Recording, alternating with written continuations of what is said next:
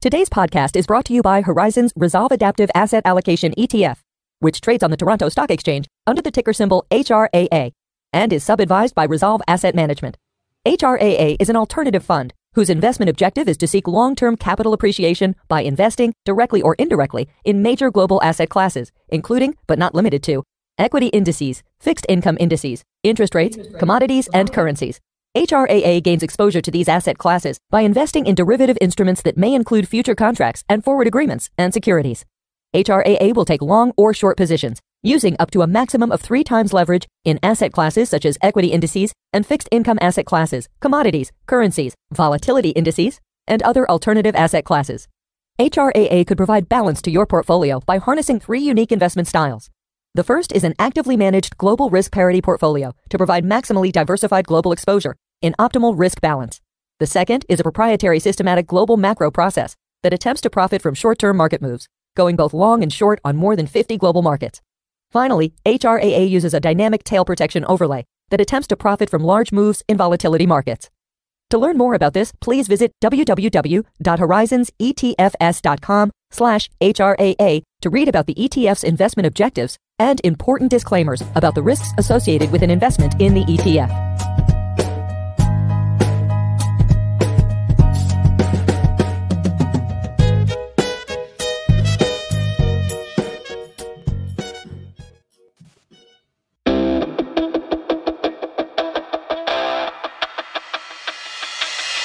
Hello and welcome to Gestalt University, hosted by Adam Butler, Mike Philbrick, and Rodrigo Gordillo of Resolve Asset Management Global. This podcast will dig deep to uncover investment truths and life hacks you won't find in mainstream media, covering topics that appeal to left brain robots, right brain poets, and everything in between, all with the goal of helping you reach excellence. Welcome to the journey. Welcome. All right. Good Friday. Friday. We're live. Cheers. Cheers, everybody. gentlemen. Welcome. Little Cheers. Tonic. Cheers, guys. I'm drinking coffee because I have Attaboy. a six-week-old baby. Oh, Attaboy. gosh. That's what you say. Yes.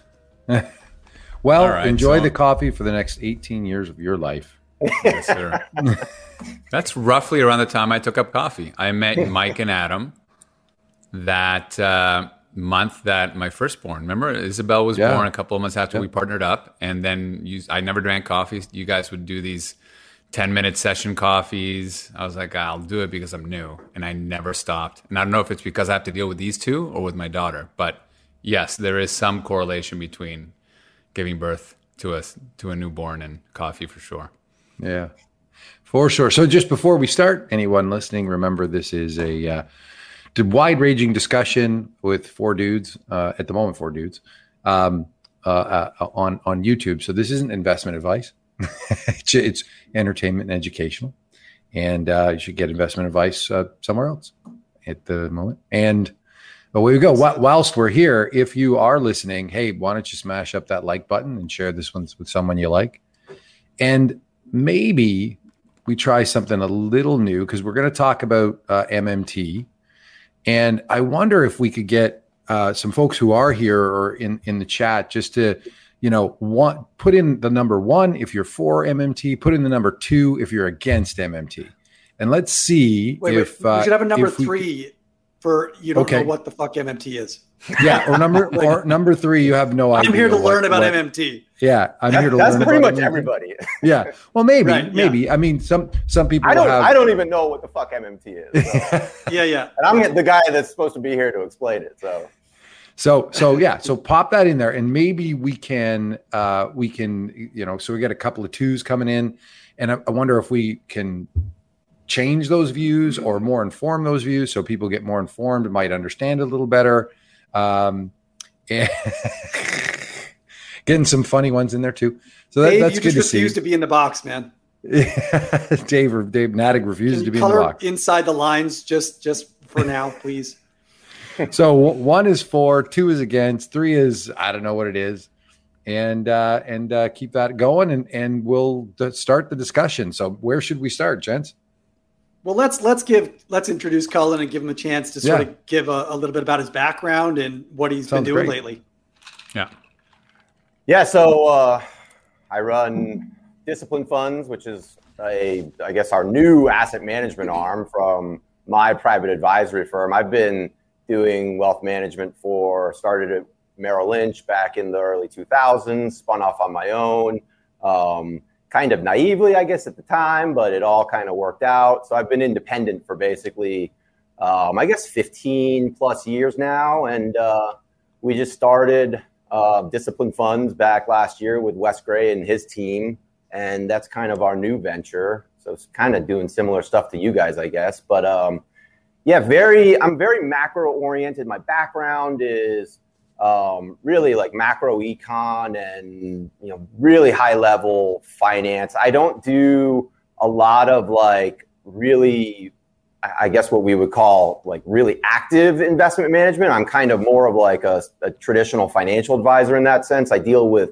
typically like very conservative investors. So my typical portfolios end up being like a, at least a little bit um, more conservative, more bond oriented, people that want income, stability. So we're not all equity focused. So I end up building a lot of sort of planning based portfolios that are really multi asset. So I end up doing a lot of macro work in large part because there's just a lot of bullshit about the the narratives in the macro environment and especially in the last 10 years I've done like an inordinate amount of work on understanding a lot of the really big picture stuff regarding like government spending and the big fiscal packages that have been implemented. A lot of work on quantitative easing and really like trying to focus on a, a really first principles understanding of how this stuff works so that you don't just see, oh, the Fed is implementing QE and they're printing money and everything is going to, you know, blow up tomorrow and hyperinflation is going to come and all the kind of narratives that we saw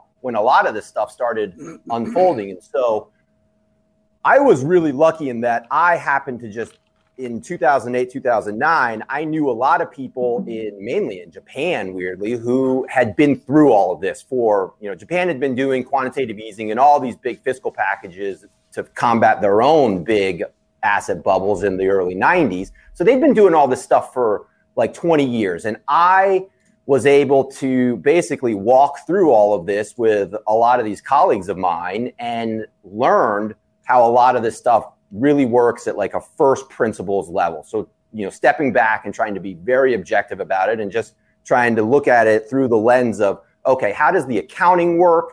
How does this money actually filter through the economy in a, in a, a really practical way? And what is going to be the impact ultimately? So that my focus was basically to, to understand not only is this actually going to blow up the economy, but to be able to explain to people, okay, this is what these things actually do and this is how much you should really be panicked about this or positioned this way. So you almost do it. So you know the opening quote. Go ahead, Mike. Just so you know, hold on before you go. Just so you know, the opening quotes can be just taking you completely out of context. Where you know you said you wanted to inform folks about the fact that it's not that QE is unleashed and it, you know everything's going to blow up and we're going to have hyperinflation. With instead, we're gonna, the opening quote's going to be QE is unleashed and everything's going to blow up and we're going to see hyperinflation, right? That's that's exactly how we're going to position this conversation. yeah. so so what I garner, Cullen, is that you are you're deep into global macro, so that you it's like the defense against the dark arts, right? You yeah, actually I mean, have to know it to be able to fight against some of the misinformation that exists. A lot of it is a def- honestly, a lot of it is a defense against bad behavior for me. So I've kind of like if I as I've kind of traversed my career and stuff, like I'm pretty convinced that most people should put together simple portfolios that that will help them behave well. And if they do that, they'll do pretty well. It's the portfolio that you're constantly searching that is you think is optimal and typically out of reach you know the illusory perfect portfolio that everybody wants that nobody gets and you know the, the the imperfect portfolio that you can stick with is way better in my opinion than the perfect portfolio that you can't stick with so uh, but so much of this there's so many bad narratives and so much i think misinformation in a lot of the media um, that a lot of my job has ended up over the last 20 years being literally just like someone who kind of explains how this stuff works in a certain sense so that I can kind of help people be more comfortable with what's going on so that you don't think, you know, you don't read like some Richard Kiyosaki quote on Twitter and you know about how the market's going to crash every 3 months and say, "Oh shit, I need to get 100% out of the stock market because this sounds scary." You know, so putting these things in perspective for me is just really useful for putting them in the not just the proper time horizons, but the understanding them at like a really operational level so that people behave better because they feel more comfortable about what they're actually involved in. Yeah, you're um, you've written some really long foundational papers that are publicly available on like SSRN. I remember reading through. I don't think I ever finished them. Like it's like 80 pages or something of like deep fundamental first principles macro um, that you wrote back in like I want to say 08, 09, 2010, something like that. And yeah. um, and you've got a book, right? Pragmatic Capitalist that came out a little after that, right? When did Pragmatic Capitalist come out? I think I published 2013, 14, something like that. So yeah, a lot of this stuff that a lot of the really like big pieces of work that I wrote like after the financial crisis really um a lot of the stuff that people probably have read from me that they, you know, I'm kind of somewhat known for, I guess, um, came out really around the financial crisis period. So the, the financial crisis for me was really like my that was like my big aha moment about so much of macro because I I came up from a very sort of traditional macroeconomics background where I basically learned like the type of economics that you would read from like a Paul Krugman or like a Larry Summers, very traditional mainstream macro. And the crazy thing during going through the financial crisis was that a lot of these guys that I was talking to in Japan were like, no, no, no, no, no. A lot of the stuff that the American economists are talking about it, it just doesn't work like that. And I was like, you know, what are you talking about? Like, so explain to me like what's wrong. And like, so some of the big ones, for instance, were like, like that if you go through a macro econ course, everybody learns like the money multiplier. You learn that the central bank, for instance, if they create $10 of reserves, the banks now have the ability to multiply this $10 into like $100 or something.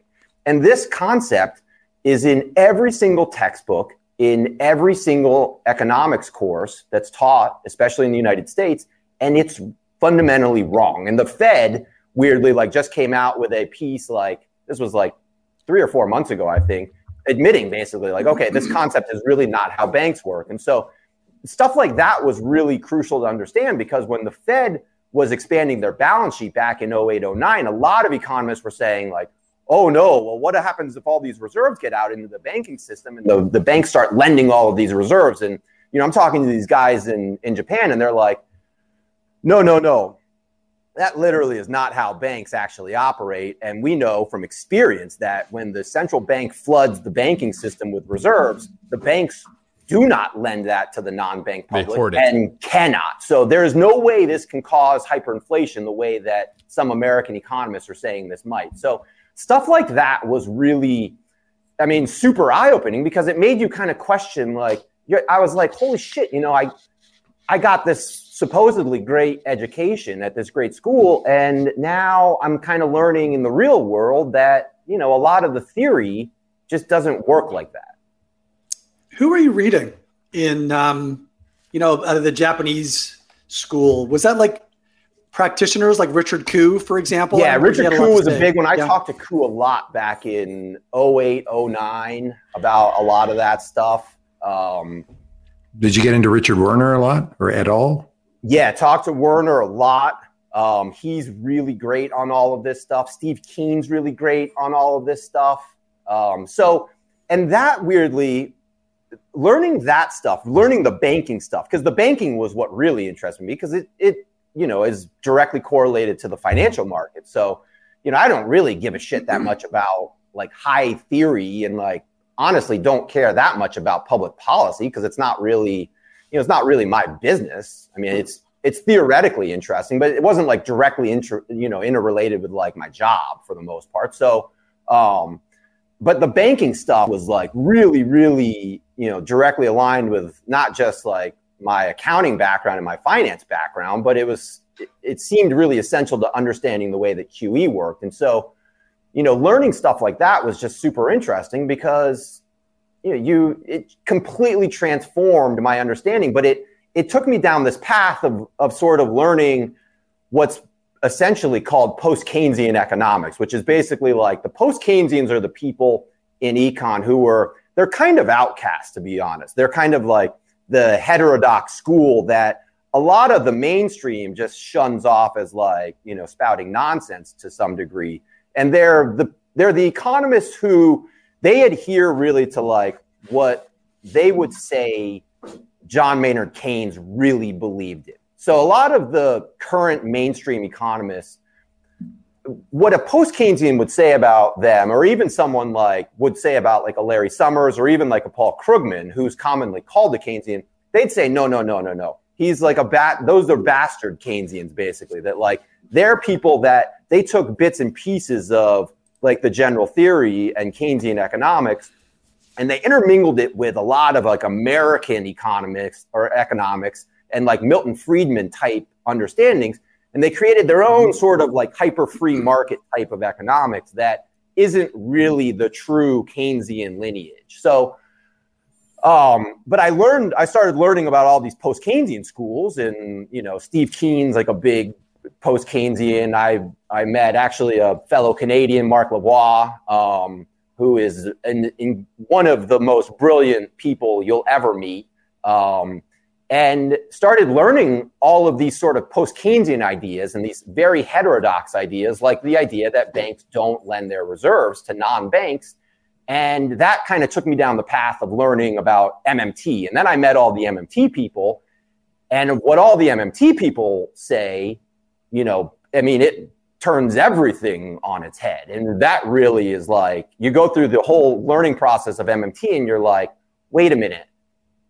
Bonds don't finance government spending. Taxes don't finance government spending. And you're like, holy shit, is everything that I learned about money and finance like completely wrong?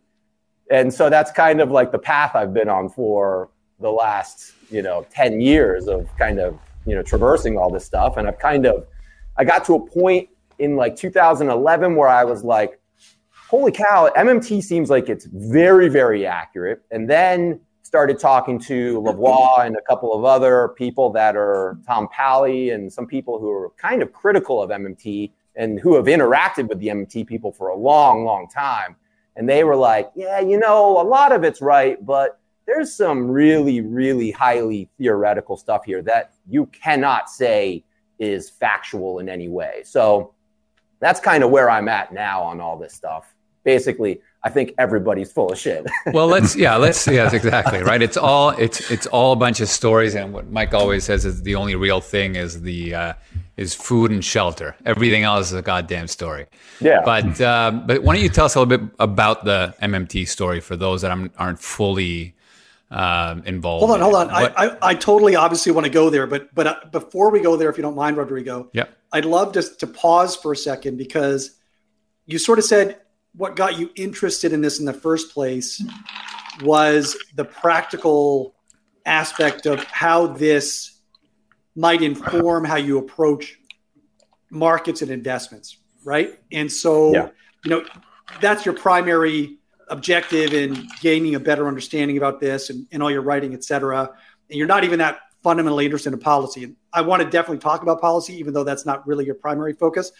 But since your focus is on the banking system and by extension, capital markets, I think it's worth stopping for a second and sort of getting your sense of what is happening right now. I mean, it seems to me like we're undergoing maybe a fundamental shift in policy and how that's affecting the banking system. And so I think it makes sense for maybe you to opine a little bit on the underlying mechanics of maybe what we're observing here. What is going on right now? Um, I have I have no idea. Like really honestly, like I always tell people like as much as I've studied all this stuff and as much as I think I know about this, like I think the range of potential outcomes in the next like six to 12 months are so wide, especially today, like with the news of Putin, like all this stuff, everything that's going on right now, like it all seems to be changing so fast. And the COVID response was so big and so strange that I have no idea what's going to happen in the next like five years. Like, I wouldn't be shocked if we had 15% inflation in 12 months. I wouldn't be shocked if we had deflation because the, the all these bubbles just kind of like, you know, lose their air. So, um, you know, at a really basic level, like what's going on, um, I mean, from a very high level, like I think that to me, like one of the big lessons coming out of the financial crisis was that I tend to think that the people dramatically overstate how powerful central banks are. And it's not to say that central banks aren't really powerful, but I tend to think that a lot of what the central bank does is really responsive to things that have already happened in the economy. So, for instance, like with quantitative easing, like people often call quantitative easing money printing, but when you look at the order of operations and you think of it from the Fed's balance sheet perspective, like, yeah, the Fed expands their balance sheet, but what they really do is they take a bond that was already printed into existence and they change the composition of the private sector's holdings with it. And they take that bond out of the private sector in essence. And so the real balance sheet expansion occurred when the Treasury expanded their balance sheet running the deficit. So I mean, if you think of it from the perspective of like, say the Treasury, instead of fu- funding their spending through a bond, say they literally printed like a deposit into somebody's bank account when they ran a deficit. If they did that, there would be nothing for the Fed to do after the fact. There would be no quantitative easing for the Fed to implement. It wouldn't change anything for the Fed. There would be no bond to buy. There would be you know, they would literally be, if they did something like this, they'd be swapping a, a like deposit for a like deposit, basically. Um, so, you know, things like that are interesting because I think we've, especially in mainstream econ, we've positioned the central bank as this super, I mean, uber powerful entity that I think coming out of the financial crisis, we all kind of learned, well, the Fed, you know, printed a ton of money coming out of the financial crisis and we still had a really weak recovery. If you look at Europe, you know, Europe ran quantitative easing at the same time. They didn't have the same size deficits, and their economy was abysmal for, you know, the whole entirety of the next 10 years, basically. And so, mm-hmm. you know, you can have these huge programs that people think are highly stimulative. And again, I'm not saying that they're not stimulative at all, but I think that they're not the they're not the big bazooka that people often think they are. And the the really interesting thing about COVID and the response from a policy level was that you got all the same stuff essentially from the Fed, but the big difference was that the government spent, especially in the United States, this, the US Treasury and Congress, they spent a shitload of money. And so there was this huge balance sheet expansion from the Treasury side that was matched by the central bank side. But I think the big lesson, and we're seeing that now, you know, seven and a half percent inflation. The the big bazooka is when the government spends in deficit. And to me, that was the big lesson of comparing these two experiences and being able to really, you know, compare and contrast them. And so so much of what's going on right now is this weird environment where you know, I think it's perfectly reasonable to argue that, yeah, there's this huge distortion going on because the government spent, you know, what, $3 trillion in deficit multiple years in a row. And we're only just getting to the point where it's kind of looking like a lot of that is being trimmed back. Right. So if I were to sort of distill that, um, that arc coming out of 2008, we learned primarily that the power of the central bank in manipulating interest rates and the volume of financial assets is that they can to a meaningful degree manipulate the price of financial assets and inflate or deflate them literally by purchasing whatever between 20 billion and and at times 120 billion dollars a month not printing but like buying between 20 and 120 billion dollars a month of um, primarily government bonds and at times you know buying corporate credit right? At, at various yeah. grades like they did in march 2020 um, but they don't really have much of an impact on the real economy,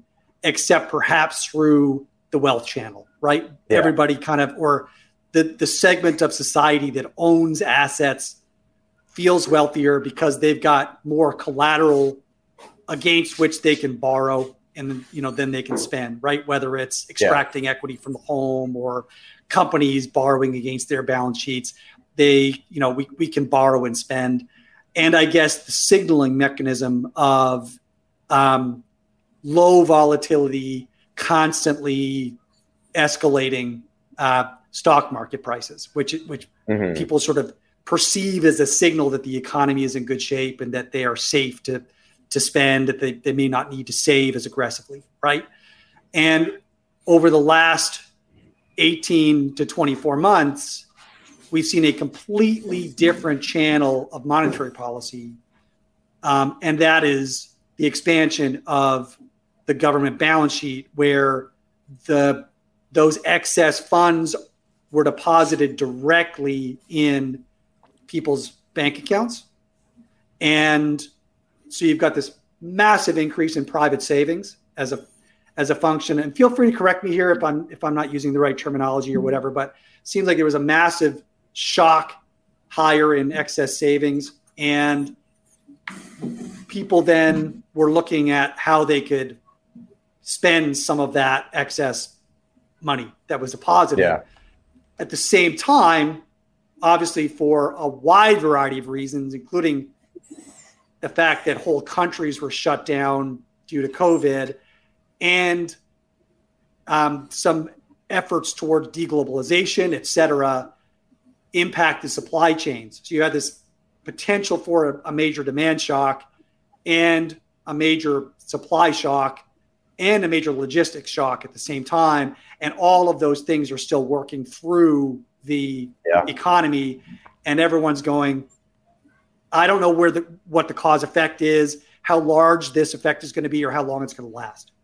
Yeah.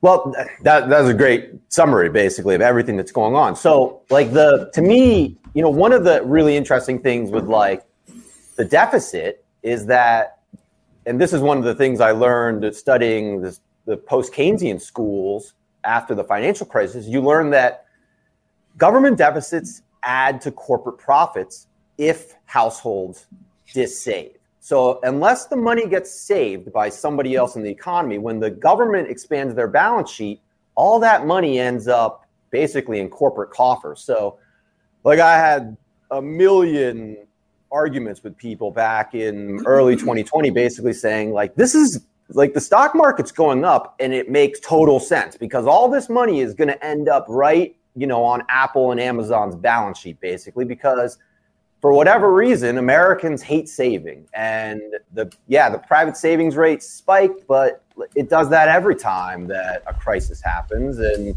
you know, it happened in 08 and it comes right back down. And Americans save the same amount of their income and the savings rate goes back to, you know, whatever the historical average is. It's actually been, you know, on the sharp decline in the last 20 years. But it, it in a weird sort of paradoxical way, everything that the government did most benefited corporations, which indirectly benefits households, but you know, who really owns the corporations? Well, the corporations are mostly owned by wealthy people. Um, so, in a weird, really paradoxical way, this this huge stimulus that was really targeted at you know helping everybody, it very disproportionately helped um, the wealthiest people in the country.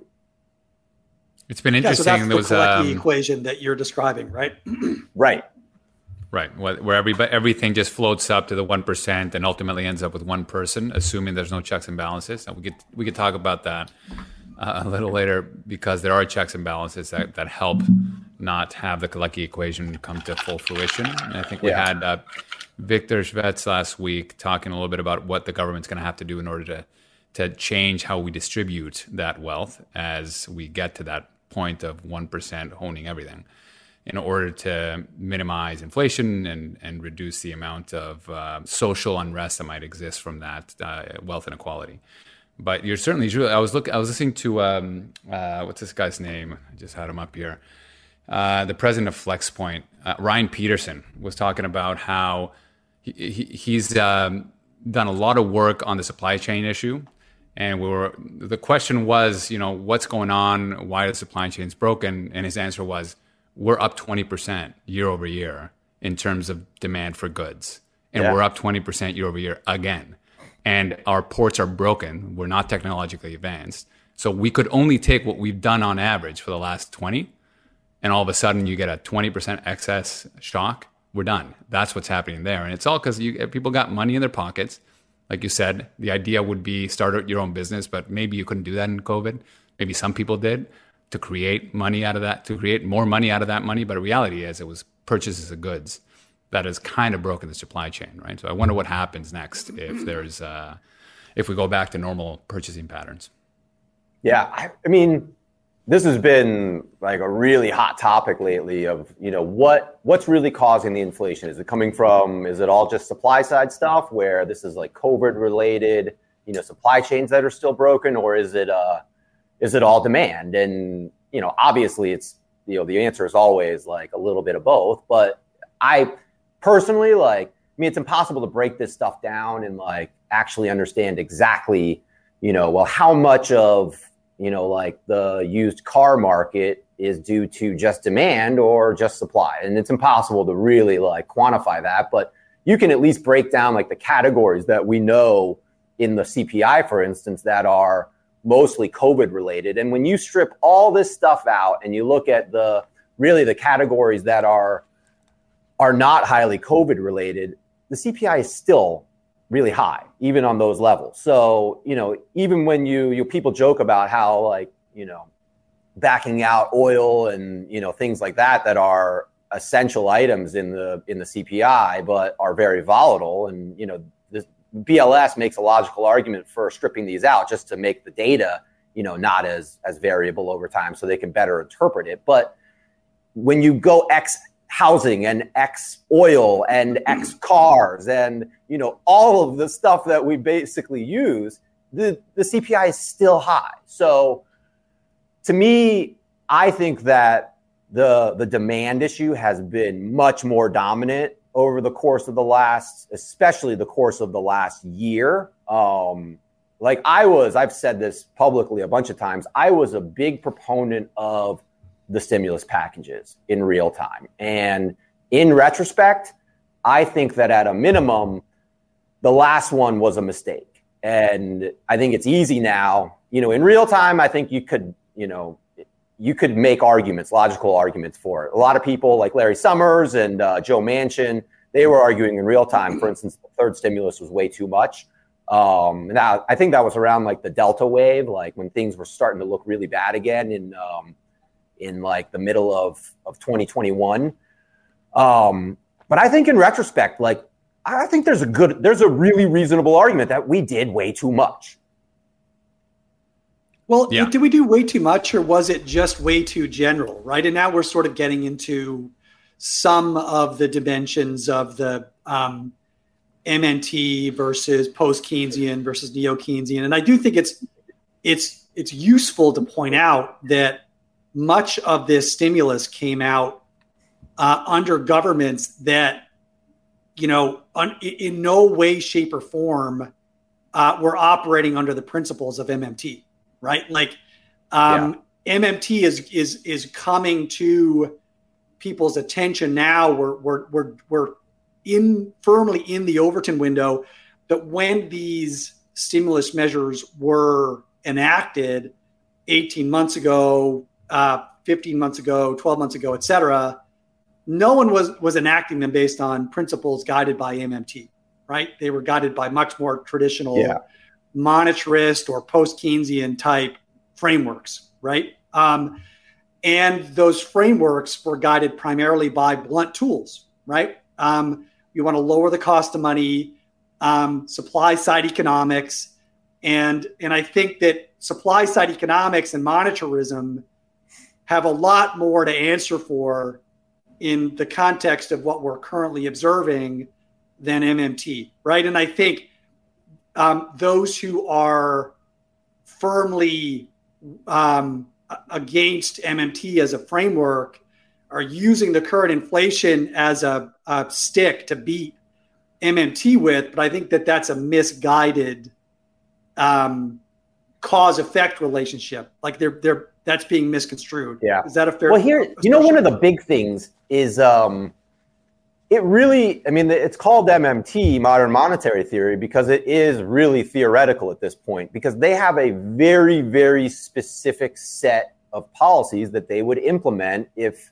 if an MMT economist was in the White House advising or advising all of Congress on what to do, the government would be run very, very differently than it is right now. Mm-hmm. And so I think a lot of people they tend to read MMT and they basically just think, oh, this is just government spending writ large. And that's not really what it is at all. I mean, it asks necess- you don't even necessarily have to have a lot of government spending under MMT. You probably would because most of the MMT economists tend to be you know, kind of like Stephanie Kelton worked for Bernie Sanders. I mean, like you'd end up right. with a lot of government spending.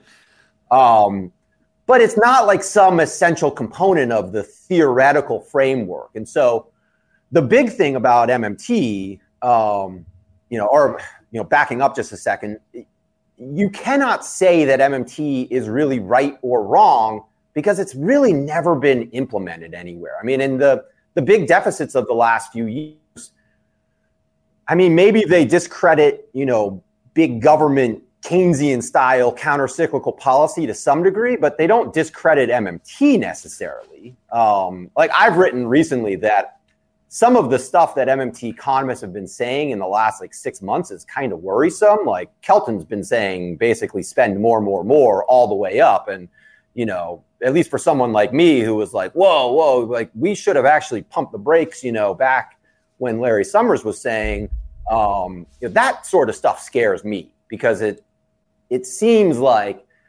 maybe there's signs there that the theory of inflation that they use, which has essentially been spend more to fix supply chains. Um, I don't know. I'm really skeptical of stuff so, like that. But can I can I take this opportunity? You just mentioned how MMT, if done as prescribed in the theory, would be very different than what people perceive to be MMT.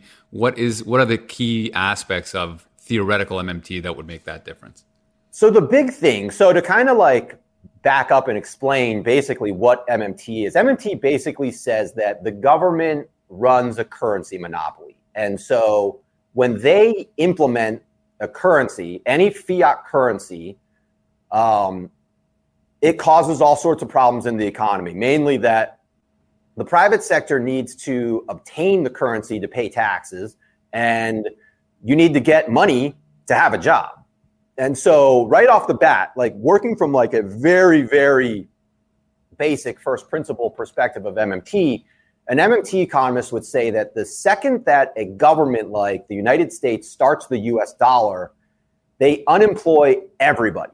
So everybody's unemployed at the base level, and everybody needs to obtain money to be able to pay their taxes. And so it this is what ends up happening basically is that if the if there is some level of unemployment, an MMT economist would say that's the government's fault. The government left these people unemployed because they're not giving them the money they need to get to be able to even have an uh, you know an income. And so MMTers basically say that unemployment is a sign that the government hasn't either spent enough or hasn't provided people explicitly with jobs. And so this is totally different from like mainstream econ because mainstream econ basically argues that a level of unemployment that exists is probably optimal. So like in a in a full employment economy where inflation is starting to get hot, even if you had like 2 or 3% unemployment, a mainstream economist would say that's optimal. We're using all of our resources in the most optimal way at present. And an MMT economist would look at that and say, no, we're we're not employing two to three percent of people that could otherwise be employed and being productive. And who knows where inflation would be if those people had a job. You, you so, mentioned you mentioned a key point there on productivity. Like if they could be employed productively. And this is this is the the challenge that I always have with okay, so that last 3% of people who need to be employed, are there productive employment for those people? Or are we paying them to dig holes and fill them in again? And what are the implications of uh, unproductive this is never it's never been done before. That's one of the things that like i you know when i first encountered mmt and there were all these i was having all these discussions with like the founders of the theory. And i was like how essential is this job guarantee thing because this thing sounds like it's a big a big problem potentially and they were uh, they were kind of wishy-washy on it. Like back then, they didn't even really know, you know, how essential it was. Some of them were like, no, no, no, this is this is the essential framework that makes MMT MMT, and others were like, like Warren Mosler, um, he, he was saying basically like, oh, it's not really essential. It's of course we advocate for it, but it's not like essential to have it. And so it, it, since then I mean, my view basically is that you don't have MMT without the job guarantee because the job guarantee it's the core it's the core policy that does everything interesting inside of an MMT paradigm. It gives everybody a job, and they'd argue that because the government is able to set the wage inside of the job guarantee, they argue that it can provide price stability too. So, you know, but this is it's never been done before. So that's the thing, the big red herring for me is like, you know, looking at things from or trying to always look at things from like an evidence-based perspective. I'm always like, well, where's the evidence that this works? You know, is there any evidence that this works the way that you think it does? And they can't really answer that question. So that to me is, I mean, it's pretty, pretty worrisome. I mean, personally, I I suspect that a job guarantee would work in a country like the United States because the United States is just a hugely wealthy country that I mean it can it can support probably big programs like that and has historically supported similar type of programs. Um, where this gets really messy though is like like I always theorize, like, well, what if Italy, what if Italy got tired of using the euro and being beholden to Germans and said, you know what, we're going to bring the lira back and we're going to bring the lira back and we're going to implement a full MMT style regime and we're going to give everybody a job and oh yeah, we typically run current account deficits and so we don't make as much stuff as the Germans and so we're not necessarily as productive and you know, how would that play out? I don't know. I suspect it would not play out great. Um, and is that because well, this is this economy is like, not big enough? Like it, it, it's is it You're, what you have loans it? out in the in U.S. dollars and euros.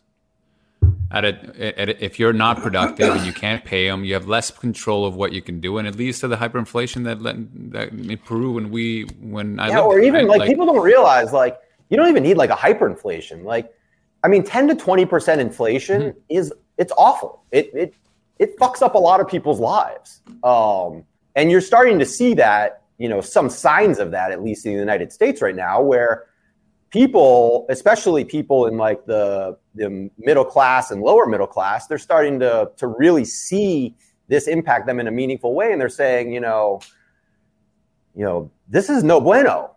Um, so consumer sentiment. Okay, but again, we're, I, I, we're I not we're, we're, conflating several things. Like we're again, I want to make sure this is why I made I've stated this really clearly in the beginning.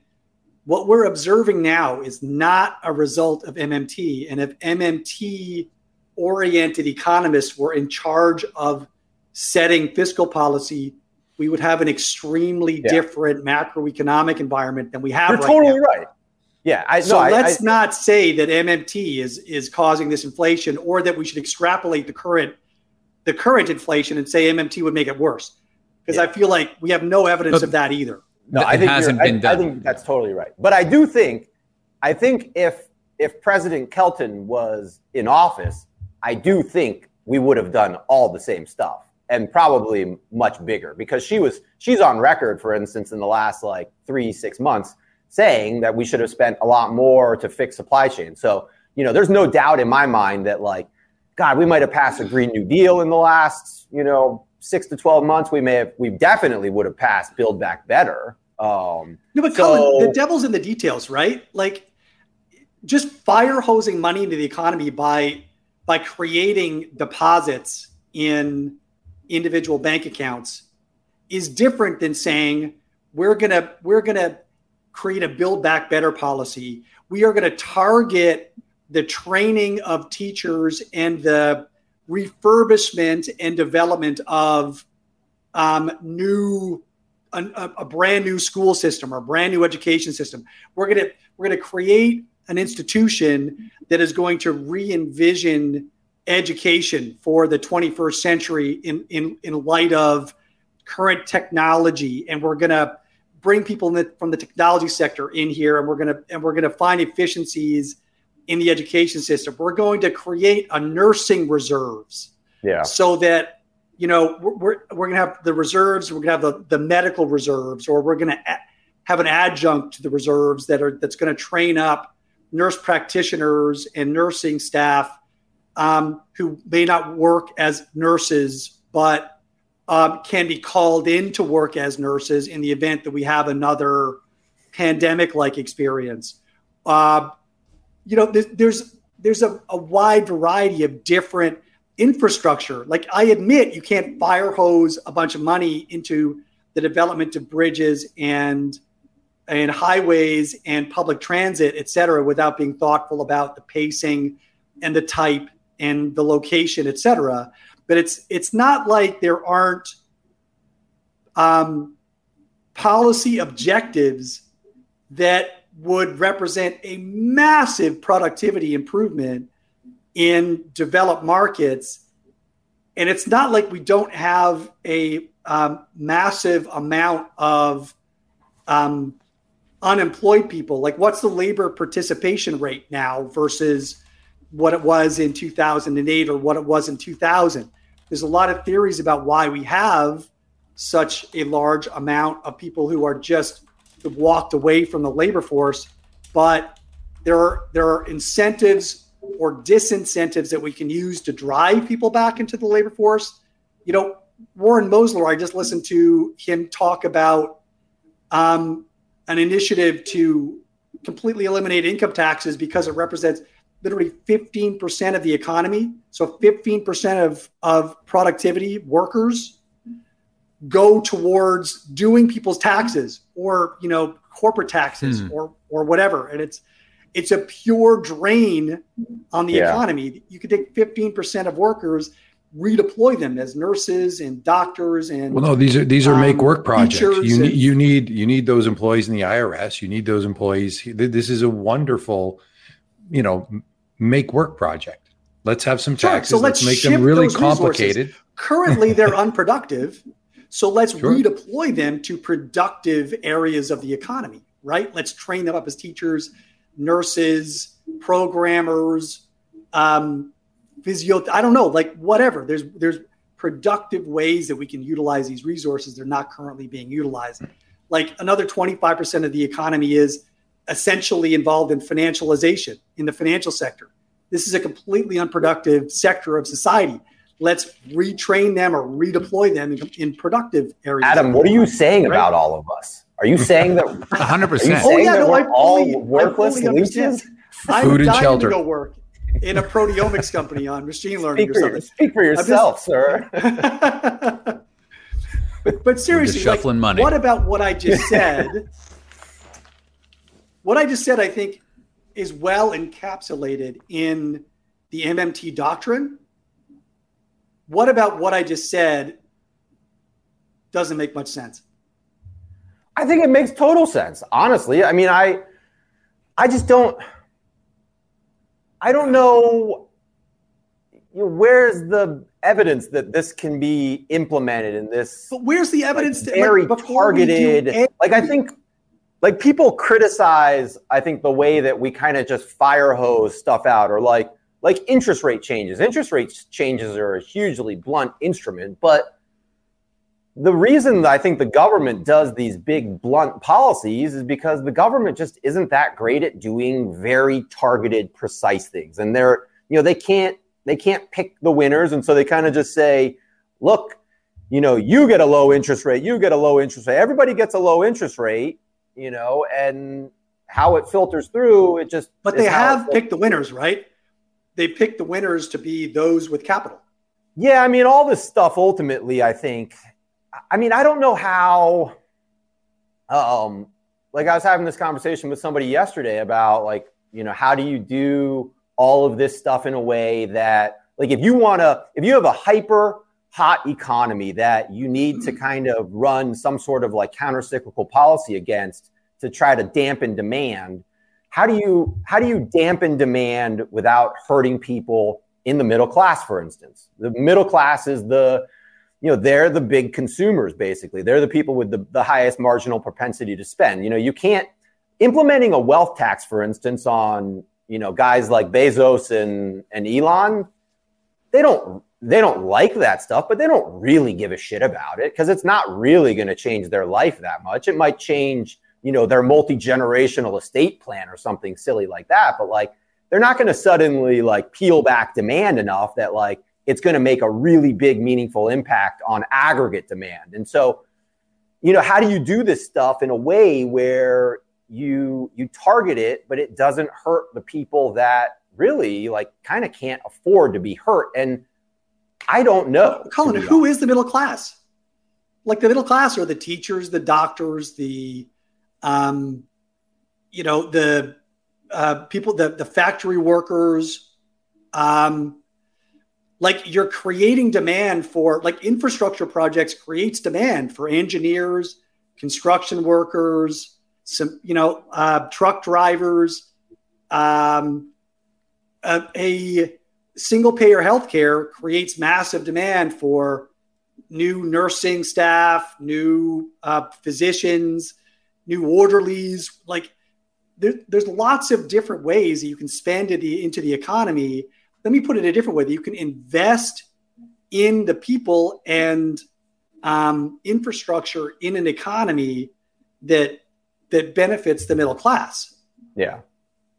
I mean, I totally, I totally agree with that. I, I mean, like I've actually, God, I mean, a lot of people think of me as like a, you know, money printing fiend because for basically like God, almost probably 10 years coming out of the financial crisis, I was like, the deficit is way too small. And that was, I mean, that was my big message coming out of the financial crisis was that I basically was saying QE, and this was the lesson from Koo basically.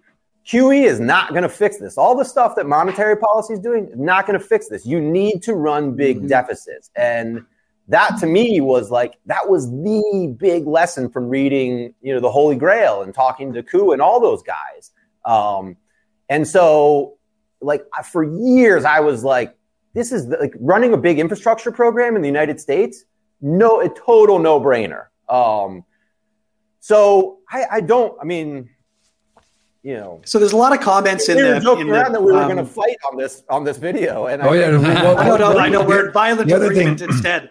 The, the, the other thing though is why do you why do you think that the, the government from a centrally planned location, if given all these powers, is going to select and implement without conflict of interest all of these the programs? Mike but they There's don't. Clearly we have to no come at it with eyes wide can. open right? If you go to a if you go to any country and like i see it in south america right? Everybody that goes in to do business in south america knows that 50% of the money is going to go to some two or three politicians, and the other 50, 25% is going to go to some corrupt uh, corporate entities, and then 25% gets into the project that was originally envisioned, right? But the, the, the other option is continuing to financialize the economy and provide these signaling of incentives for people in high school and university that say, well, I could become an engineer, but why don't I try to do what Rodrigo is doing and try to make money on money, right? And I'm not so sure that that is what we want as a society. I think it it's the signaling leads to the wrong things. That type of policy as a be on end all leads to financialization rather than a even a, a small move in efficiencies within whether it's infrastructure or um, uh, shipping or nurses or whatever the case may be. Right? You gotta you gotta balance out the levers that the government can pull, and I don't think we have. Right, and, and MMT at least I, I, provides some sure sort of framework answers, to do that. Right. I'm not sure that answers my question. So you're you're saying that if the government spends and 75 percent goes to waste, don't we already have that system? I mean, no, no, like, Mike, uh, that's exact. We we I, I think I think we what we need to acknowledge is that we are moving toward a political um, zeitgeist that will mandate further expansion of fiscal balance sheets. Okay, I like this. I think my, anyways, the the the fundamental pretext I'm operating on is that we're already moving that direction. So the question is, if we're already moving in that direction, what is the best way to think about fiscal expansion? At the like, stop the moving post in Keynesian. no, that's not the thing. Well, right? Like, so that's the whole the, point. the other That's direction good- to me is worse, by the way. The other That's a direction to good me is question, worse. though. But- I've been thinking about this a lot in the last, like, especially the last like few months. Do you, like, six months or twelve months ago, I would have said, Adam, that you're one hundred percent right. That it seems like the it seems like the Bernie Sanders world is coming to all of us, and I think in the last six months, I think that the that train has come to like a screeching halt. Um, so I'm kind of curious, like, what you guys think, like you know, how likely is it that that world is actually still coming our way? Well, it, it may not be under the Biden administration. In fact, I, I'm now leaning, and I'm with you. We actually had conversation. I remember conversations on this channel three, six months ago where I was convinced we were going to get Build Back Better. We were going to get a Green New Deal. All that came to a screeching halt. Now it looks like you know the, the Dems are absolutely going to going to lose um, their representation in midterms, and we're we, we're now into the gears are are just grinding now, and we're not going to make any progress. But whether it happens in this term or the next term, you know, in in 2024 or 2028 when AOC is president, let's be prepared for that. Is you know uh, is certainly up for de- for debate, but it's coming because You think I it's coming in the long run, no matter what? yeah. it's we've reached the end of the cycle where the median voter now is feeling such a level of Maslowian disappointment with the financialized economy and being left behind Yeah. that we will we will be we will shift in that direction one way or the other. The question is, do we shift in the direction towards fascism or towards communism? And that I, I do think that that is an interesting question. That You have to. You, can you at least go face down at some socialism? Jesus socialism, Christ! sure. Like uh, we, our Fair- viewers fair just enough. went down by eighty percent. We're talking to Americans here, Adam. We can't I'm, do not, that. I'm You- hoping we're not uh, getting. This is not a Canadian I don't want either audience. of those outcomes.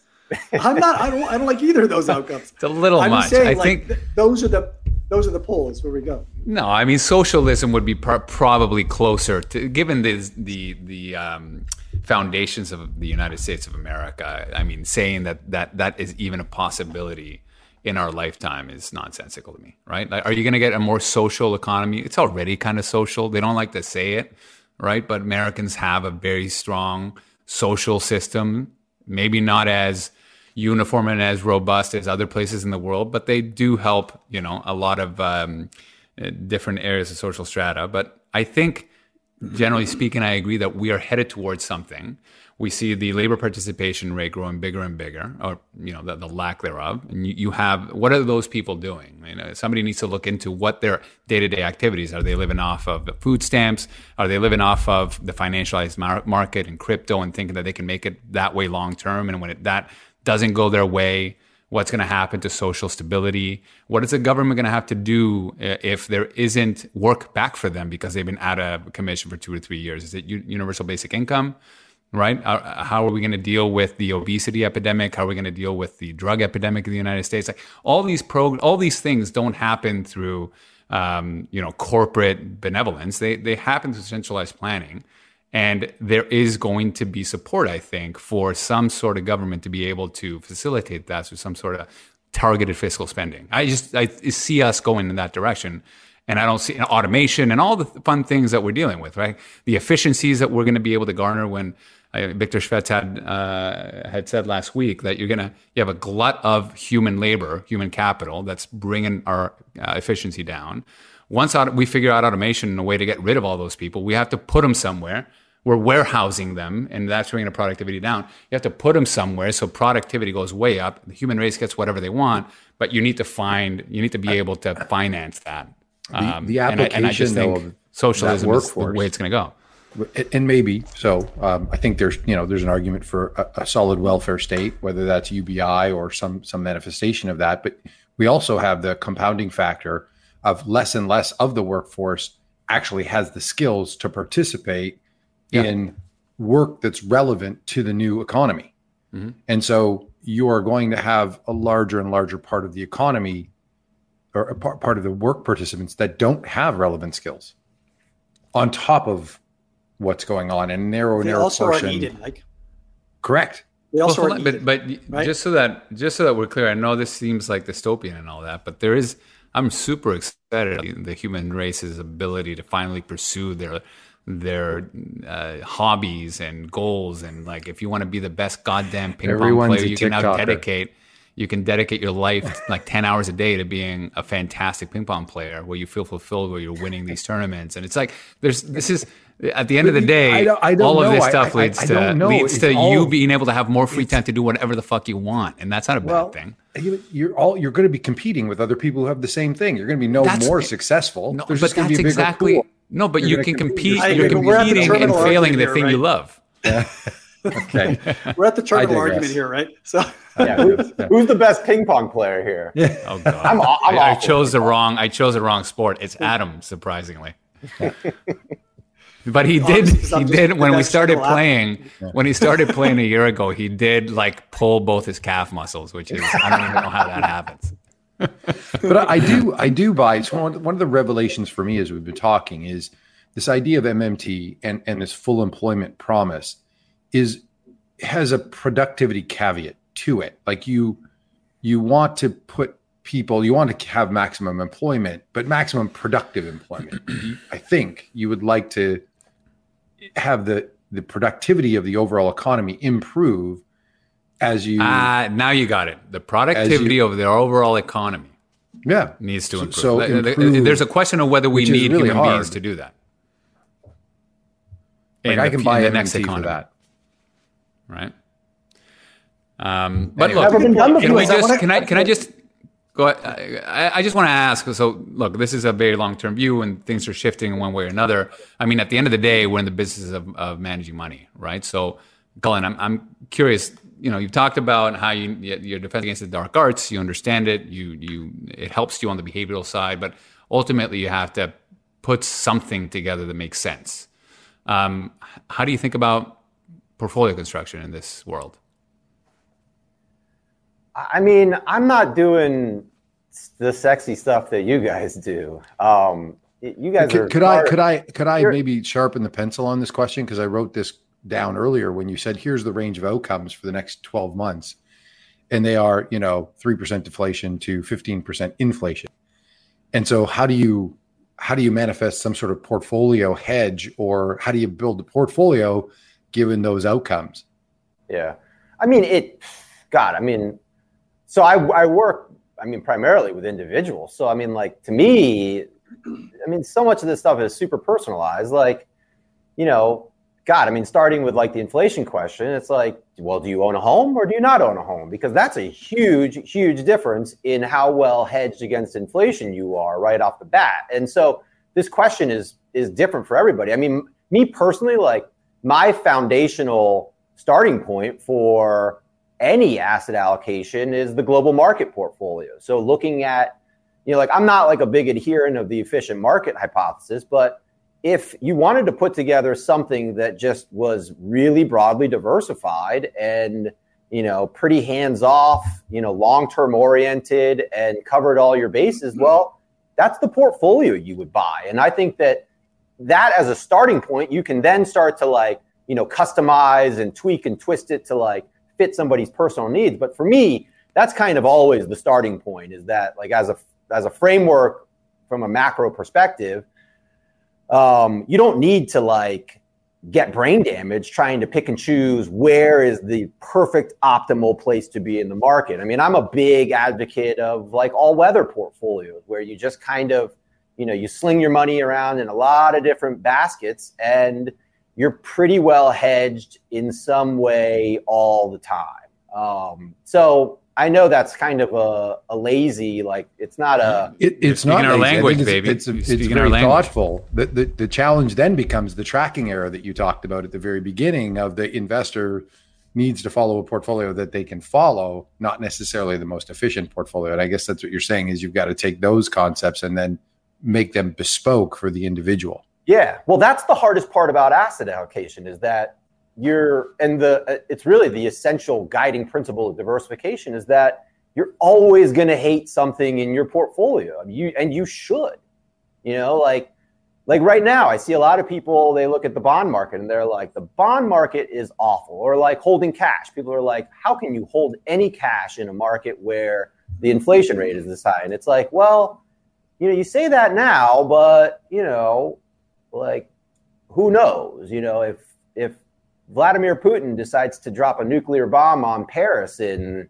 you know five years um you know some weird shit's gonna happen and you're gonna probably feel really good about you know some of these more defensive um you know kind of safe haven type assets that looked really awful. And that's i mean that's the other big big lesson from the pandemic to me is that nobody has any fucking idea what is going to come down the pike that trips you up. I mean, that's the the thing that you know. I spend spend so much of my time thinking about like macro econ and what are the big risks out there, and you never know about it until it actually lops you upside the head, and it it always tricks the vast majority of people. So you know, it's not a. I know it's not like a super sexy approach or anything and i you know i could sit here and like say like oh well, i think value is coming back and i would prefer to hold gold and there are things that i would probably tilt towards that you know i have a preference towards personally versus other things based on my opinion. but um in a general sense i think we all kind of know at this point that like you know nobody What- really knows what the fuck What- any of this stuff is going to do in the in the short term I think you make a great point, which is what's your starting place, right? Don't start with having all the fancy fringe stuff around the edges that you own the lithium ETF or this thing or Yeah. that thing. Start with the idea of let's get a large, well diversified portfolio, whether that be risk parity, all weather, global market portfolio. And then now you can start to inform that portfolio and tilt it to, to some of Totally. what your love- expectations I might love- be yeah and, Yeah, and what like a- your go ahead. like kind of a, a more sort of like core satellite type of approach. I think that, I mean, and you can even like, I, like I've become a big advocate. I'm so like hmm. behavioral based that like I have clients sometimes who come to me and they're like, they're like, Cullen, you know what? I just want to fuck around with like 10% of my money. And I know I shouldn't. And I know it's stupid, but it makes me feel better about what I'm doing. And it makes me feel involved and it makes me interested. It makes me watch the news and stay more on top of stuff. And I, I totally know I shouldn't be picking these 10 stocks that I found on, you know, the street.com or whatever. And I'm always like, yeah, that's stupid. You shouldn't do that. But if it makes you feel better about every the other 90% of your portfolio and it makes that other 90% perform, you know, better than it otherwise would, then great. Right. No, I think we're. I'm a big fan of the uh, Hippocratic oath of portfolio construction. Right. First, do no harm. Right. I, when people come to me and say, "Well, what should I do?" I was thinking about these ten different themes and whether I should go long and short. I'm like, listen, like, who are you competing against here? Like, you, you understand that you have a day job, right? Uh, you are going to hurt yourself more than not. And rather than do that, you should start with one all-weather approach that can protect you against inflation, deflation, high growth, low growth, you know, the, the risk parity framework that we always espouse here, and then really assess whether you have an edge. And if you do have an edge, grab that 10 grand or 10% of your portfolio and try it out. See how easy it is, right? Because, you know, maybe he'll be happier ultimately doing it, right? But most people end up coming back to the Hippocratic Oath of portfolios and being balanced and recognizing that you're always going to have big winners and big losers. And even today, I was having this conversation with a very thoughtful advisor It was like, okay, I'm bought in. You know, we I was advocating our strategy for like high inflation periods and bear markets is probably a good bet, but we're probably going to under, underperform in a recovery against the S and P or the Toronto Stock Exchange. And uh, he was like, oh, right. So what you're saying is that I should tilt it at the bottom of bear markets towards equities, and I should tilt away from it, and when it's um, uh, when it's about to, to drop. So then I went and I showed him a good old fashioned bear market, not the bear markets that this generation knows about, but you know, 2000 to 2003. I counted 10 bottoms, right? Where if you're living it, you would have been like, this is the bottom. Nope. Nope. This is the bottom. And it just went yeah. down again that's and again. My, that's right? my biggest worry it's right now. It's really tough to, to, to, to be a, a you know, standard investor trying to figure out when the bottom's going to be or when the I I've been getting it wrong the wrong way for the last 10 years. Right? I've been calling the, the top just look at my Twitter profile. Every other week I call the top, right? So don't don't listen to me. Uh, it's just an, it's an interesting You're the Richard Kiyosaki of this group. That's right. no, There's a not few even. of us probably here. probably the richest. You're probably the richest too, so makes sense. What about home prices? So you start with like you. yeah. Go ahead. Oh, well, no, you no, did go ahead. I like the, as the like where a- you go. a um, you know, do you own a home or not as being a key question to ask about your asset allocation. So, walk me through your thinking there because I think it was mentioned in the context of inflation. Oh, like just looking at, you know, in terms of like inflation hedges, like, you know, real assets are, at least homes in particular, are a pretty good inflation hedge in the long run. So for me, like there's a big difference between somebody who rents and somebody who owns their house because, you know, like if you look at even shit, even the last 24 months, like the difference between somebody who owns a home in real terms versus somebody who rents is a huge difference now. Um, so, like taking this sort of holistic, you know, portfolio approach and looking at somebody's not just their finance, you know, of course, you know, you want to focus on financial assets, but you know, people's real assets make up a big, big chunk of the vast majority of of of overall assets in the first place. So, you know, commodities in the long run, um, it's different. They tend to just sort of track the rate of inflation, whereas like you know, real estate is a really, really specific type of instrument in that it it tends to just be a depreciating block of wood on a very scarce piece of land that we're not making more of. Um, and so, especially in the United States, like you know, kind of going back to our whole policy discussion, like some of the dumbest, um, the dumbest stuff going on in the United States is the the shortage of housing and like the the number of policy errors that you could look back on in the United States um, and and complain about in the real estate market is like it's like an endless list.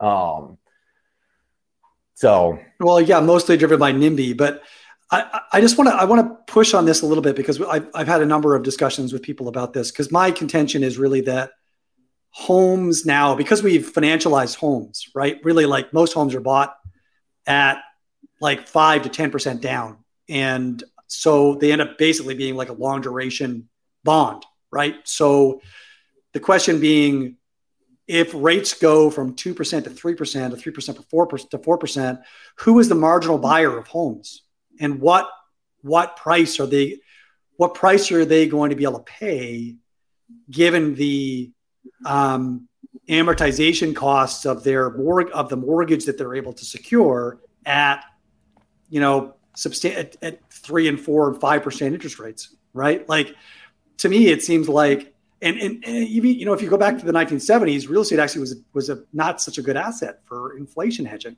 right? Like uh, if you look at the real estate indices, they didn't even hold up against inflation, Yeah.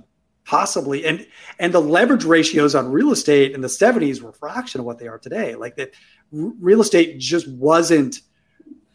You weren't able to get 90% loan to value um, structures for buying Yeah. homes. in But again, you know, to- right?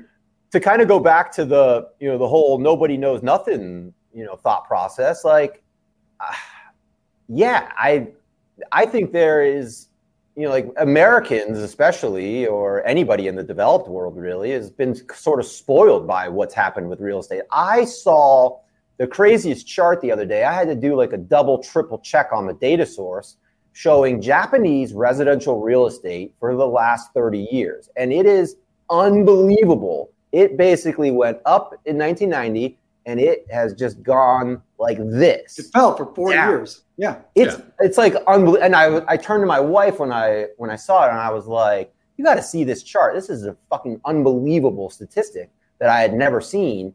And to you imagine that happening in the United States, and you know what that's that would be like if that played out. And so Look, but yeah, you're that, right. Point, I, though, maybe Cullen, real estate will be an awful inflation hedge in the next, you know, 20, 30 years. Um, but that the biggest one of the, the biggest spend on a household is rent or mortgage, right? So if it ends up being a deflationary item, then that portion of if you're a renter, if it if real estate goes down and you're a renter, rents will also go down with that deflation, right? If you own and prices go up, then you're you're the same. You own the house, right? Maybe some property prices go up, but if you're a renter, that's going up. That's going to be a big line item cost. So I see the if housing inflation is a problem and it's your biggest co- expense, and absolutely uh, housing can be a big hedge against that big spend, 100%. So I, I can see that. Um, but it, you know, the, the thing that we have to ask is what is inflation, right? Like, is inflation housing prices going up? I mean, it's just such a complex what's your bet size? topic. Right. The, the challenge is that that it represents this massive bet in people's portfolios. Right. They end up with this levered, huge proportion of their wealth invested in this ultra long duration asset they're trying to hedge shelter inflation, which I get. That's a fair point. But they take on such a massive amount, like the size of the asset on their balance sheet, yeah. representing that in, that that shelter inflation bet is so proportionate relative to all of the other types of risks that they face. Well, and the other thing is a house is a huge pain in the ass. Like if you applied like a real expense ratio to a house, it's I would argue it's got to be the most expensive thing anybody owns. I mean, after you back out taxes and like like I built my house and it was as much fun as I had like learning how to do framing and drywall. Actually framing was horrible, but a lot of the other stuff was pretty fun. Um, it's a a brutally painful process. And so like I thought I was like being all smart like getting this great deal on a teardown in a good location and I paid for this house in all sorts of like non quantifiable ways that people, you know, when they buy and sell a home, they typically remember the two numbers that, oh, I bought my house for, you know, 500,000 and I sold it for a million. And so I made 500,000 and you forget that, you know, you fixed 20 toilets over the course of 10 years and spent, you know, $250,000 in renovations and or just upkeep and oh yeah, you spent you know, another, you know, hundred grand and the mortgage along the way, and you paid, you know, a hundred thousand dollars in taxes over all those years. And so you back out all this stuff and like the real, real return isn't that great. And I would argue if you if you're involved in a house that's really like, you know, manual requires a lot of manual upkeep, um, like it's an even worse investment yeah. because this was this was years ago, but I remember seeing I think it was a Shiller index. I can't can't remember. It was like what is the actual real return on real estate all in, and it was about the rate of inflation, right? Yeah, it's because that's I think it, Thornburg it's, it's like Thornburg said, Investments published something that did a really good study on that. But yeah, and even so, the dumb lot of I pull oh, weeds on the weekends, and I'm like, I fucking hate this house. so, there's a lot of skepticism, right? Our, our homes, like like Dave Nadig brings up a, a good point. Like demographics are, uh, I think, a pretty. Yeah, good. I want to argue this. Yes. Yeah. Oh, go, go ahead. Yeah. Dave's, go ahead. Dave, well, but it's not just Dave. There's a lot of people saying there's no yeah, way real estate's going to go down. The Japanese Japan case study is, is great, flawed because well, it's a great well, example. Japan, it was a high price. The birth rates in Japan have, have correct. Go ahead. Were very low, and they're anti-immigration. Right. They're very ethnocentric. So I hear. I feel like you just described what the United States has become, kind of though. becoming, yeah, becoming for sure. Yeah, agreed. Um, and we've definitely seen a massive reduction in um, immigration and a huge reduction in the birth rate. And I do wonder about the reflexive nature of the fact that you've got this whole generation of millennials who are coming of age and to the point where they want to start a family looking around at every major urban center with any sort of growth or attractive um, job characteristics and saying, I can't fucking afford to live here and I'm not going to be a fucking debt slave in order to live in downtown, you know, San Diego, LA, New York, Chicago, etc. And looking at all the technology that's available to them to provide a job that doesn't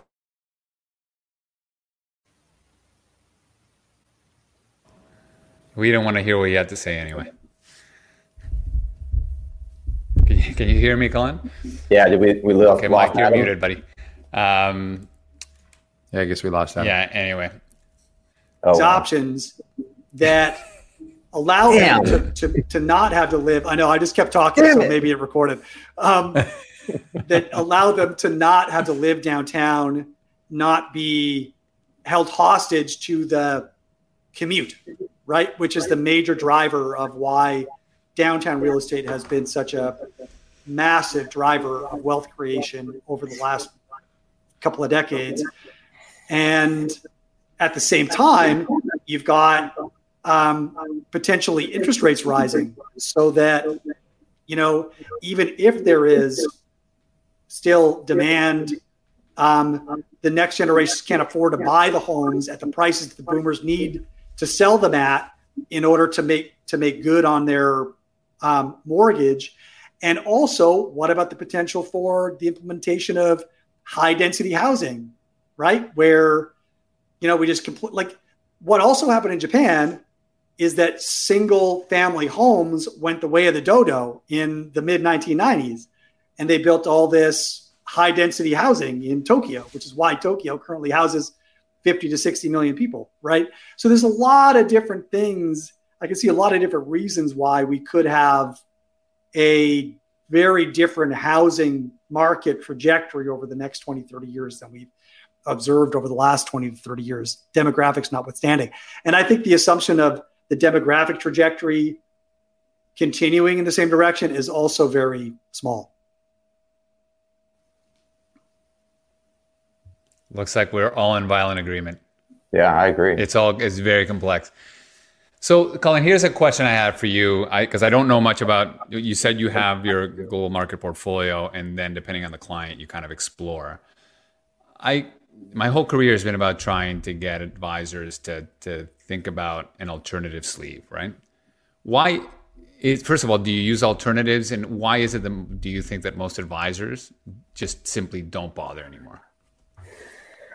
I mean, honestly, I think the narratives around them have become a little bit toxic, probably in large part guided by the sort of vanguard type trends that we've seen, where anything that's remotely high fee or chasing alpha is viewed as something that doesn't add value. Um, so people have kind of deferred towards this really simplistic asset allocation style that um, may or may not suit them best in the next, um, you know, 10, 20 years. I mean, I think in terms of like customization, um, I mean, I, I think that everyone can benefit from having certain sleeves of customization that make things, um, you know, improve like I mean, like using like a simple 60 40, like I think the vast majority of people, as as fine as a 60 40 is, I think the vast majority of people can benefit greatly from deviating from a 60 40 and doing things that, you know, within some sort of personalized range of, of customization is, you know, adding value in very specific ways depending on what their personal needs are. So, um, I'm totally not against, you know, especially like like I've become a big advocate of of just core and satellite strategies where your core maybe is this very boring, um, just broadly diversified component, but then you're doing all sorts of things on the on the peripheral components there with the satellites where you're sexing it up a little bit and you're you're kind of hedging for, you know, what if 60 40 does as badly as a lot of people expect it to do in the next 20 years. Right. And and you, the discipline fund, um, I don't know if you can talk about it or not, but I don't think we're allowed to talk about anything in this business. Uh, is is the core uh, basically is that the the idea there? Global market portfolio. Yeah, it is a global market portfolio. it, it's it's not a global market portfolio, but it's um, what I'm what I to be honest, what what my whole methodology really does, and the whole concept of what I call countercyclical rebalancing or counter countercyclical indexing, the whole concept is basically it's devised around taking something like a 60-40 and or like a 50-50 depending on whatever your benchmark is, and applying a, a, little bit of like a risk parity type concept to it, where you're still maintaining this very diversified, low fee, simple portfolio, but you're not just lazily invested in the you know the 85% volatility of the of the 60% equity slice. And so you're you know to me because all of this is so behavioral based, I think that people people need, or a lot of people should try to control the equity risk in their portfolio more so, especially in crazy times like right now, because it's so, you have so much disproportionate risk inside of that component that mm-hmm. you know applying like a risk parity approach even you know regardless of how sophisticated it is i mean there's very stupid ways to do risk parity as you guys know um, but there's very very sensible ways to do it. And to me wait wait what is it what does he mean by that? What is it like we know all the dumb ways to do disparity thanks Cullen. Um, continue No, no, no. I love I, I love the way you guys do risk parity. Uh, I have, I'm, I'm I have specific I have very specific firms in mind that I oh, will yeah. not mention. I think we all I know who you're referring and, to. Yeah. yeah. I well, I think the other thing on the fee thing, on the fee idea, is to think about your total portfolio fee. Not to say this is seven basis points and that's two percent, so I can do zero of two percent yeah. if it's this very unique uh, uh, in, uh, uh, return stream that actually is non-correlated and hedges some of these equity risks that you're you're highlighting. No, it's to say, well, if we add them, what's the benefit to the total portfolio, and does it out, uh, outweigh the the the fee adjusted overall portfolio cost?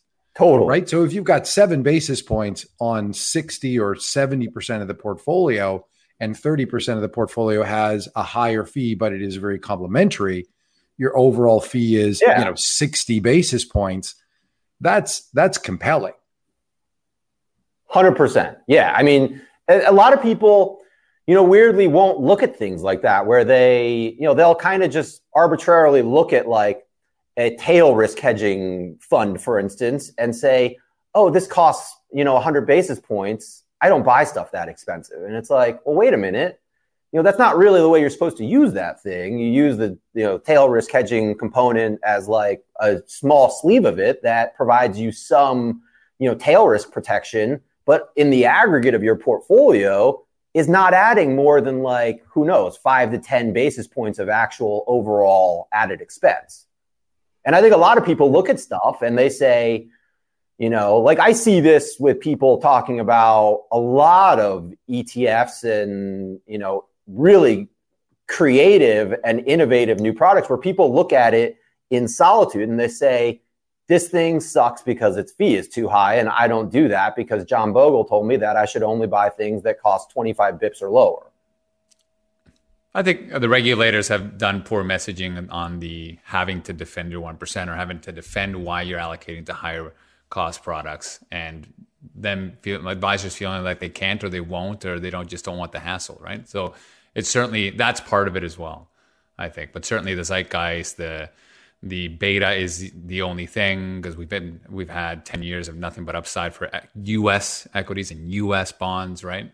Um, is you can create a portfolio at 15 basis points and feel like with a Sharpe of what is it one and a bit for a balanced portfolio in the us and the 99th percentile historical Sharpe ratio and yeah. feel like you're done like why how could everything yeah. you're showing me everything that's higher cost slap a back not even come close. from the greatest bond bull market ever and it looks like a no-brainer yeah. So well, it's just really, it's a really tough thing. Yeah. And it, how, how can they though? How, and this is like, how can the individual investor understand with the the limited um, financial knowledge that they might have uh, the difference in the advisor they're talking to. So one advisor says, Hey, Bogle, seven basis points, 60 40. Here's the 10 year back test. Or here's the 10 year result. And then look over here. Here's the diversified portfolio. And then you, as an advisor, go in and say, Well, here's the portfolio that you should probably look at to hedge these risks in a bespoke way, in a thoughtful way, given your certain circumstances. And you're competing with an advisor that's saying, No, no, that's too high fee. And look, it underperforms. And and so how is the individual investor supposed to be able to uh, work their way through that? I mean it's a really tough tough thing for for for the individual investor to suss these things out. Yeah how, how do you how do you deal for, with that or how do you find dealing with that i mean it's it's hard in large part because I, and I do try to adhere to the idea that simple is better, um, just because you know you can get brain damage making these things so complex. Like I see a lot of portfolios where you know people own 20, 30 ETFs or something, and I'm like, holy cow! Like what? You know, how did you get into this mess? Because it, it, you With can definitely one. Yeah. yeah, you can. Yeah. You know, you guys know you can way overdo this stuff. Sure. Um, well, and you and, and the, any kind of rebalancing premium you might get is harder and harder the more pieces of the puzzle you include. And if you're in a retail environment, it's harder and harder to rebalance them in an appropriate way. Cost of um, trading and all. Yeah. yeah. Yeah. Yeah, but it's one of the hmm. things that, you know, it's actually one of the things that's exciting though about the ETF space in particular is that the costs have come down so much with all of this stuff that there's now really this weird sort of gray area between what we used to talk about as active and passive, where now a lot of the stuff that's active is so low fee and accessible that it's really compelling to own inside of a broader portfolio. So I don't know. I mean, I'm pretty excited about everything that I see going on in, you know, I, am a big fan of of low fee stuff and all that. You know, I'm I'm not a boglehead by any means, but like I I think that it's probably more right than wrong to follow a, a methodology similar to that. Um, but I'm super excited about a lot of the stuff that's going on in our industry because not only is it all becoming so much more democratized, but some of the stuff that's coming out that you know from these ETF firms is is really, really useful stuff that is not that expensive.